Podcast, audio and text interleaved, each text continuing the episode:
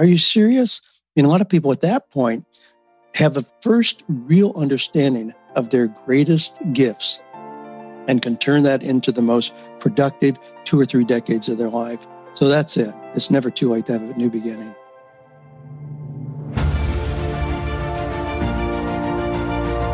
Hello and welcome to the Daily Helping with Dr. Richard Schuster. Food for the brain, knowledge from the experts, tools to win at life. I'm your host, Dr. Richard.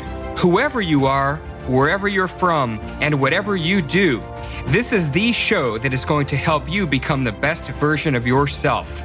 Each episode, you will hear from some of the most amazing, talented, and successful people on the planet who followed their passions and strive to help others. Join our movement to get a million people each day to commit acts of kindness for others. Together, we're going to make the world a better place. Are you ready? Because it's time for your daily helping. Thanks for tuning into this episode of the Daily Helping Podcast. I'm your host, Dr. Richard, and we have an exceptional guest today. Dan Miller is the author of the New York Times best-selling book, 48 Days to the Work You Love. He's been a guest on CBS's The Early Show, MSNBC's Hardball with Chris Matthews, and Fox Business News with Dave Ramsey. He hosts a weekly podcast that is consistently ranked number one under careers on Apple Podcast and is a frequent speaker at conferences and over 140,000 people have subscribed to his weekly newsletter as well. All that he does helps people find or create work that they love. This is going to be a great episode. Dan, welcome to the Daily Helping. It is fantastic to have you. Well, thanks so much. I'm looking forward to our conversation.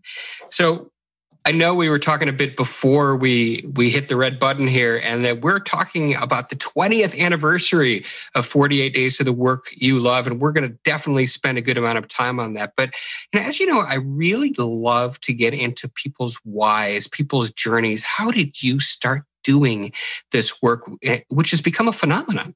I started what is now the 48 Days message at a really low point in my life. I'm an entrepreneur the top of my head to tip of my toes. I've never had a real job.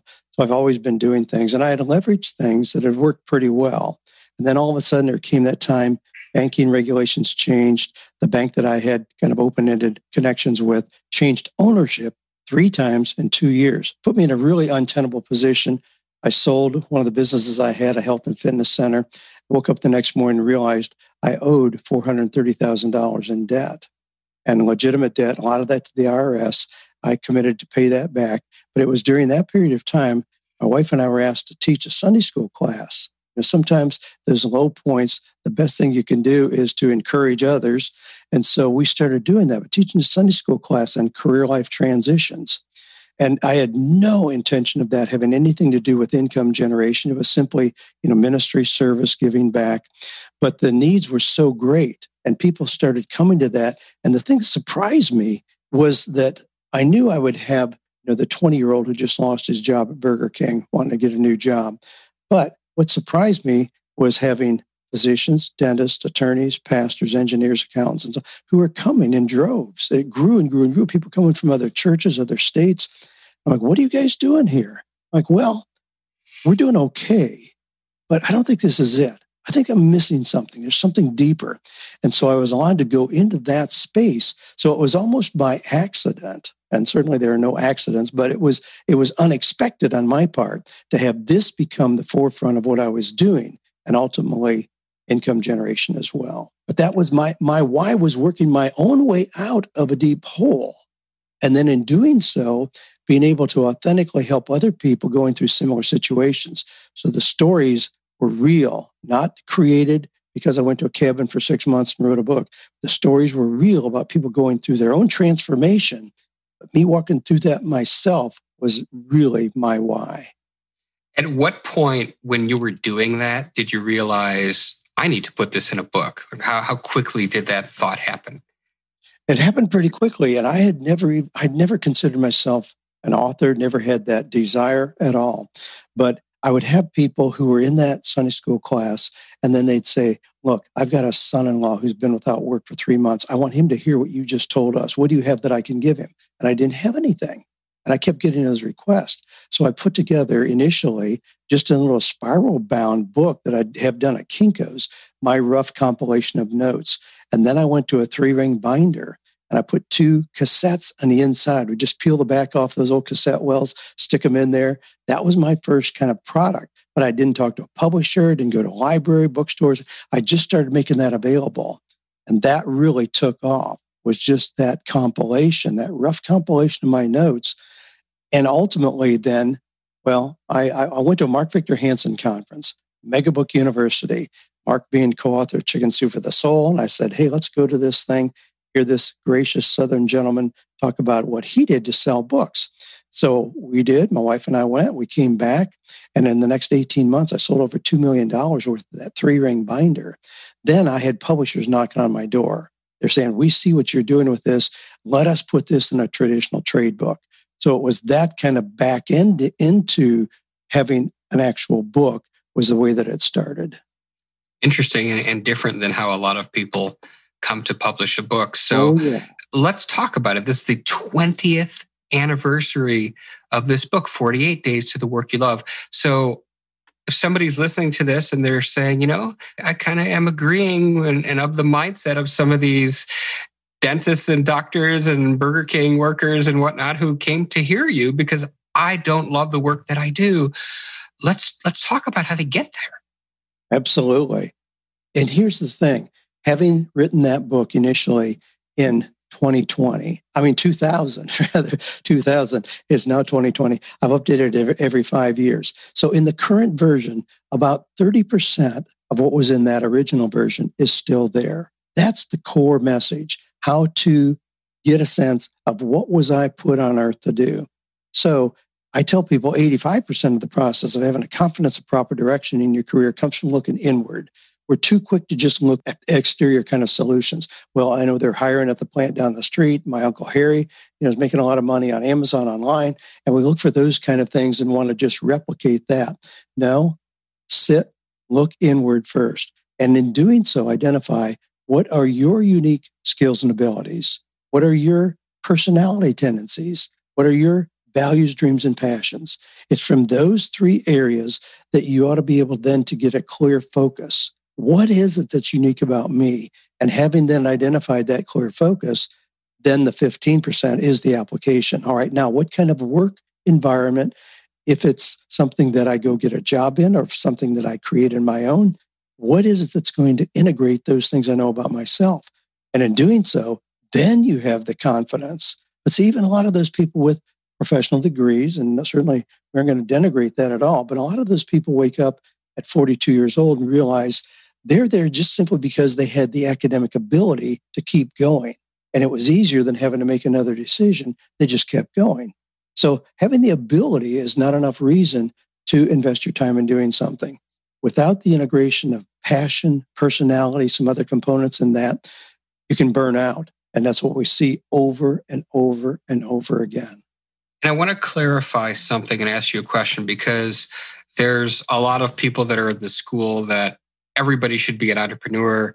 And there are other people of this kind of school of thought that no, you know, some people are really not cut out for entrepreneurship, but they can have an excellent, fulfilling career working for somebody else. So what you're talking about this model, this looking inward and identifying these three main things, is this something you would recommend to somebody who is looking for a traditional job and perhaps looking to start a business, or is this really more for you know, finding that traditional nine to five kind of job?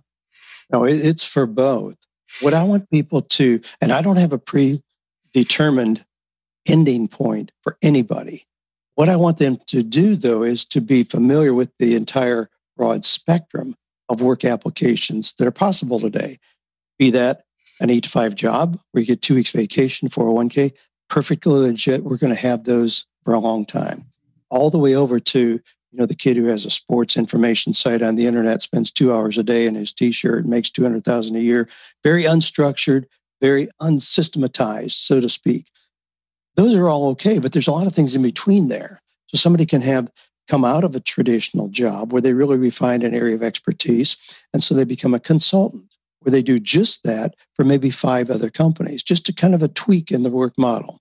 Someone may decide, I really want to do something on my own, but I'm scared to death to be that raving entrepreneur where nothing is known. Well, you might want a franchise. So get a Chick fil A franchise or Subway franchise, proven model. So you're in business for yourself, but not by yourself. So you want, may want to swing by, you get an affinity for beautiful looking yards. You do your own yard nice. You swing by Home Depot, spend a thousand bucks on a lawnmower, put a little sign on your truck, and you got a landscaping business. So there's lots of gradations in that spectrum of work that that matters for people who care. So I don't have a predetermined ending point. I just want people to be a, a knowledgeable about that entire continuum. It's a, a fantastic answer, and I, and I want to follow it up with another one because you know one of the things that you often hear in the entrepreneurial space is is the freedom that that gives you that you get to be able to do these other things versus a traditional job. And so if you have a traditional job even if it's one where you love the work and you're passionate about it and such how does one prevent themselves from having the work a job really controlling their life. What's your advice for, for people who, with that? Yeah, that's a that's a great question, especially in the work environment we have today. I mean, even in this last trying time that we've been through here, where a whole lot of people unexpectedly are working from home, and all of a sudden working from home means you don't just leave, walk out the door, you walk into your office and work starts. Work can kind of creep into 24 7 if you aren't careful. And certainly those people who have chosen to do their own thing, more entrepreneurial, non traditional, find that that is easily the case. You know, that text can go off when you're, you know, sitting in church on Sunday morning or when you're out on a golf course or on a beach somewhere. And it's just, it's all, it's just all consuming. It can be if we're not careful. We just have to be disciplined. I mean, that shouldn't be something that's impossible to manage. We just have to decide in advance. It's like anything worthwhile in life. We decide in advance what we want that to be like. So setting goals is deciding in advance what you want the year to look like. Deciding what your weekly schedule is means you decide in advance. So if you are committed to take your wife on a date on Friday night, and then you have a client call and says, Hey, I'm going to be in your area. I'm going to be in the Atlanta area. And can we get together? I need to swing by and talk to you for a little bit. You can look at your schedule and say, I'm sorry, I already have a commitment. If that is to spend time writing and thinking, if that's on your schedule, then it's something you commit to instead of just addressing the squeaky wheel, so to speak. So it's it's an exciting challenge, but it's it's an opportunity for all of us to really decide what is most important. Where am I going to invest my time? And if we haven't decided that, we will feel overwhelmed. We'll be busy, frustrated, and harried.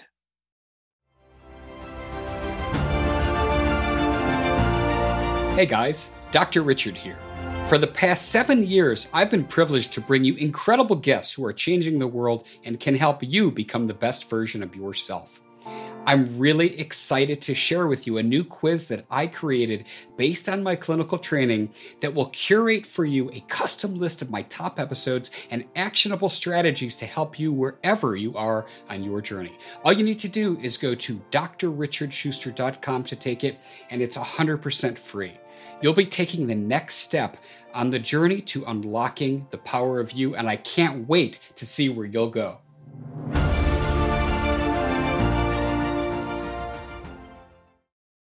So true. And I mentioned that this is an unusual and trying time because of COVID.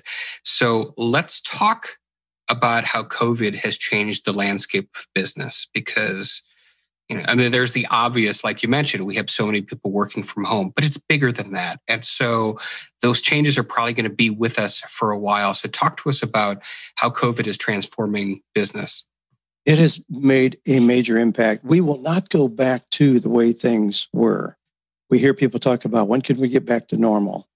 It's not going to happen. There have been too many things that have changed. Oh, if we take academic institutions, they have been hit with a mortal wound. It'll never be the same. Students have discovered that they can access the best minds in the world by jumping online. Uh, they can go at their own pace. They don't have to necessarily spend four years sitting in a classroom or on a campus. I mean, things have changed. churches that were not allowed to meet during this period of time. There are estimates that 45% of the people who stopped going to church will not return, even when the option is available. So we look at the workspace. All of a sudden, people who are used to going to a big building, a high rise somewhere, and they're being told, no, you have to stay home. A lot of those people have discovered other benefits of staying home and are resisting the idea of going back to work. A lot of companies are saying, you know what?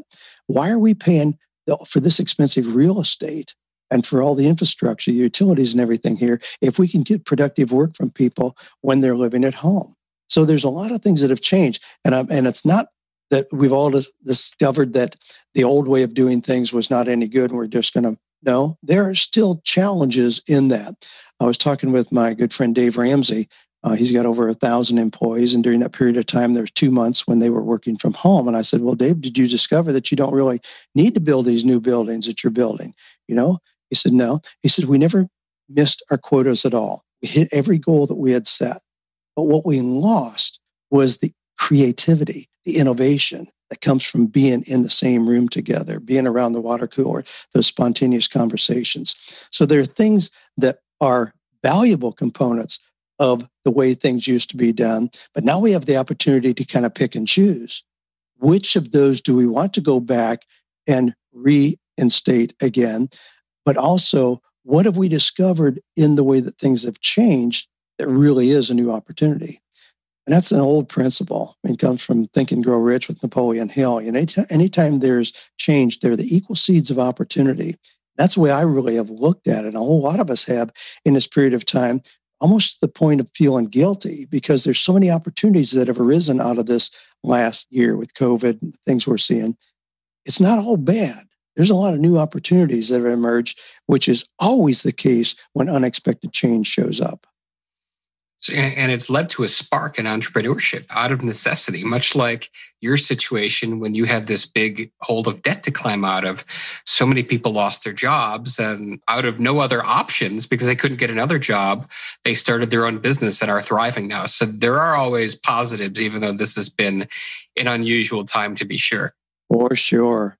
Yep those accidental entrepreneurs are thanking their lucky stars things happened as they did. Yes, indeed. I want to transition a bit. There, there's something that I know you talk about that I, that I would love to hear you explain to everybody, called the upper limit challenge. So, how does that work, and how does that relate to how much money that one could make? Wow, thanks for asking that. I love this concept. If one is working in a traditional job, you're likely to get a three or four percent annual increase. So if you're making seventy thousand, you know next year you're going to make seventy four, whatever. That we can handle. It's kind of like the old analogy of the frog in the kettle. You know, you turn up the heat really slowly, it just sits there and cooks to death because it happened so incrementally. But in today's environment, if somebody goes from working a traditional job, let's say they write a book. I mean, you've talked about your desire to write a book. So they write a book and it becomes, you know, the next purpose driven life all of a sudden you're making millions and millions of dollars. So it's not just that incremental increase in your income, maybe 10 times or 20 times. That requires mental and spiritual preparation, or else you'll sabotage it. Now, here's a quick example of how that we see that played out. Let's say that we discover a kid down in Alabama, really in poverty in the ghetto somewhere. Man, this kid has a throwing arm like we've never seen. We bring him to Nashville, Tennessee, give him a $10 million signing bonus with the Tennessee Titans. Six months later, he spent the money and more, made bad decisions that has ruined his career, and he's back where he came from because his sense of deserving didn't match the reality of what he received so quickly. That's that upper limit challenge. And in today's environment, where we have so many opportunities that could change your life overnight, yeah, you have to be prepared and recognize what is your upper limit challenge. And I was raised, my dad was a farmer. I remember when we bought our first cow, milked that cow by hand. And it's humbling to me to recognize that now, on a good day, I make more money than my dad ever made in an entire year. I had to work through being okay with that. And it's a process that a lot of us have to confront on an ongoing basis. And how do you justify tearing out the kitchen in your house if it's functional, but your wife wants an updated cosmetic version of what a kitchen should be. It's that issue how do I justify this? And rightfully so, we ought to confront ourselves with that in terms of stewardship and responsibility. But that upper limit challenge, we I mean, think about somebody who says, "Oh, I, I really want to be a speaker," so they get an opportunity to speak at the local Rotary Club, and that morning they wake up with a sore throat. It's that upper limit challenge, saying, "You aren't worthy of this. You don't deserve this." And we see that sabotage people's opportunities for success exponentially in today's volatile workplace. So, talk to us about some strategies, some direct things that somebody can do to mediate that upper limit challenge. I mean, you you you conceptually this makes a lot of sense. That and the speaking example was a brilliant one. What are some direct things that people can do if they think that's going on to challenge that? One of the things is to be around people who are already performing at a level which you want to perform. So, if you start to change your life dramatically, the people who you've been friends with for a long time may not be your biggest cheerleaders. Your family, they may not be cheering you on. They may be saying, nobody in our family has ever done this. You know, how, why do you think you could make $100,000 a year? We have no history of that. You want to be a, around people who are cheering you on. So that means being intentional. It doesn't mean just rejecting everybody, you know, but be intentional about spending time with people who are going to cheer you on and believe in you. Be reading things. I mean, I loved the old Horatio Alger stories, you know, rags to riches, people who were really challenged and then went on to great success. So be reading positive, clean, uplifting things limit your intake of social media and news, which there's so much negativity that it'll sabotage any kind of big positive dreams you might have. So there are real strategic things you do to in that period of time that I described, Dr. Richard, where I was, you know, deeply in debt, needed to recover from that. I committed to spending at least two hours every day listening or reading the positive material. So the old masters of achievement, you know, Jim Rohn, Dennis Waitley, Zig Ziglar, people like that, two hours a day it was so transformative in my life. I've never discontinued that. I continue that today. That's one of those strategies that can help you break through an upper limit challenge, can help you see this is possible for me if I do this and follow this path. So interesting. You mentioned Jim Rohn, Zig Ziglar, Napoleon Hill a few moments ago. These guys, they figured it out. You know, years before we had the neuroscience to understand why that is. But Jim, Jim Rohn's quote, you are the average of the five people you spend the most time with is so true. So I, am really glad that you shared that with everybody today. And, and I want to kind of dovetail because in general, you know, we, we talked about the sabotaging and with the upper limit, but what are some of the, the pitfalls, generally speaking, and common mistakes people can make with their career? One thing is just the comfort of the status quo. Where I, I worked with a, a guy here some time ago who told me that he had taken a job, temporary job at a bank. He was kind of in between opportunities. He needed something at a friend at a bank, brought him in just as a teller. So he could be there for, you know, four or five months where he kind of got his bearings and figured out what he was going to do. That was 14 years ago. And we see that happen over and over and over again, where just because something is working okay we get trapped in doing that and continuing that. So that's one of those things that people, just because they have the ability to do something, they continue doing it, even if it doesn't blend their passions and their true talents. We develop, we continue developing. You're not the same person today that you were 20 years ago. And a lot of people get trapped just because, again, the comfort of the status quo. So it, we ought to always be looking at what are my most marketable talents? Where can I add the most value? And that changes over time. So today, people who have been in the same job for 20 years, that used to really be seen as a sign of loyalty. Well, here's a really good employee. In today's environment, people interviewing may see that as a real red flag. Has this person not changed? Has this person not kept up with changes in technology and opportunity? So people who go from company to company two to every two to three years, that may be more of a positive than somebody who's shown that consistency of doing the same thing over a very, very long period of time. Makes perfect sense. So I wanted before we we closed, I wanted to spend a few moments talking about your podcast. It's one of the most well received podcasts in the world in its space. So, talk to us about the show and, and what kind of things you're covering on it. I was on terrestrial radio in Nashville. Back in that period of time where I started teaching at Sunday school class, opportunities just started showing up everywhere. One of those was you know on live radio. So it was WTN out of Nashville on the same station Rush Limbaugh, Dave Ramsey, and people like that were on. So it was very successful. And then I had a young kid who said, Dan, there's this thing called podcasting. Why don't I take segments of your radio show and put it up on podcasting? I'm like, well, whatever. I don't know anything about it, but it won't hurt anything. Go ahead and do that. And he did that. And I started hearing from people from Norway and Sweden and Bolivia and Bangladesh, people, places I had barely heard of. You got to be kidding. But it blew my mind. I told the radio station I'm going to finish my contract. They thought I was nuts. You know, podcasting now, that's just a bad that, you know, teenagers are infatuated with it. It'll go away.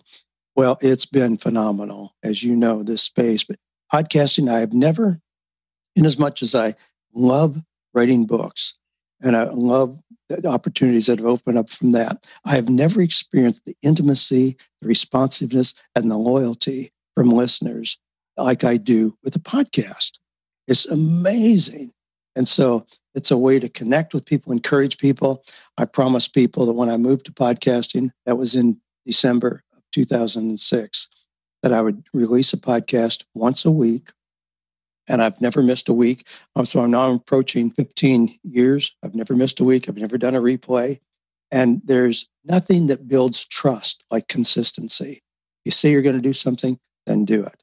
We know the average length of a podcast is seven episodes. People do seven episodes, they look at it, gee, I'm not getting a, a big listening audience, and they just quit. No, if you're going to do it, get in the game, do it for a year without second guessing yourself, then look at where is this going? Does it still fit with what I want to accomplish? Yeah, I love the medium of podcasting. But here's uh, in that Sunday school class, that grew. And then I started doing a weekly seminar. So we wouldn't have the constraints of being in between services at a church. So we did it on Monday night for two hours interrupt, uninterrupted. Then I got on the radio and then I discovered podcasting. Every time my audience 10 times. So here's the deal you show me the next technology, the next medium, whatever it is, at 10 times my audience.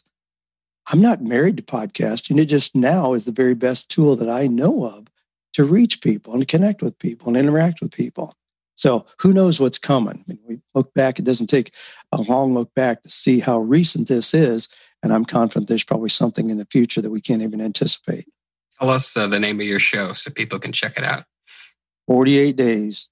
48 Days. Our brand, 48 Days to the Work You Love. That's the, the podcast and most everything we do. Outstanding. Dan, this has been so much fun and you've dropped so many pearls of wisdom and I appreciate you being here. As you know, I wrap up every episode with a question I ask all my guests, and that is simply, what is your biggest helping, that one most important piece of information you'd like somebody to walk away with after hearing our conversation today? Here it is. It's never too late to have a new beginning. You know, it's amazing. I talk to 27 year old attorneys who say, I should have never done that. You know, I made a mistake. And they imply now they just have to kind of coast into the grave. I'm like, geez, you're not old enough to ask the right questions yet. You've got tons of time to reevaluate, redirect, realign. And then I, you know, somebody who's 65 who's been forced into retirement. Well, you know, I'm confined to 30 years of sitting on the front porch, you know, drooling on myself, watching a dog. Are you serious?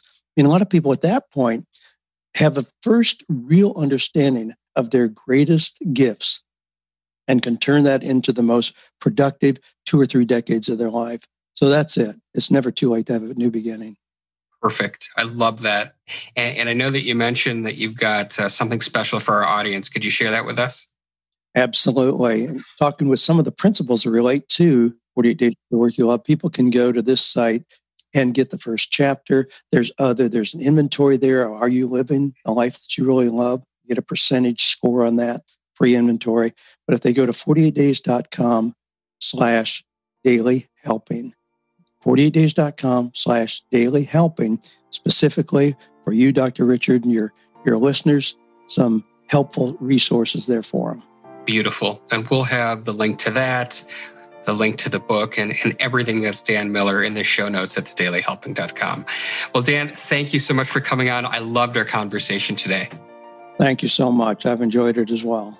Wonderful. Thank you. And each and every one of you, I want to give a special thank you to you as well. It's great that you tuned in. And if you like what you heard, go give us a subscribe on Apple Podcasts and leave us a five star review because that's what helps other people find the show. But most importantly, go out there today and do something nice for somebody else, even if you don't know who they are, and post it in your social media feeds using the hashtag MyDailyHelping because the happiest people are those that help others.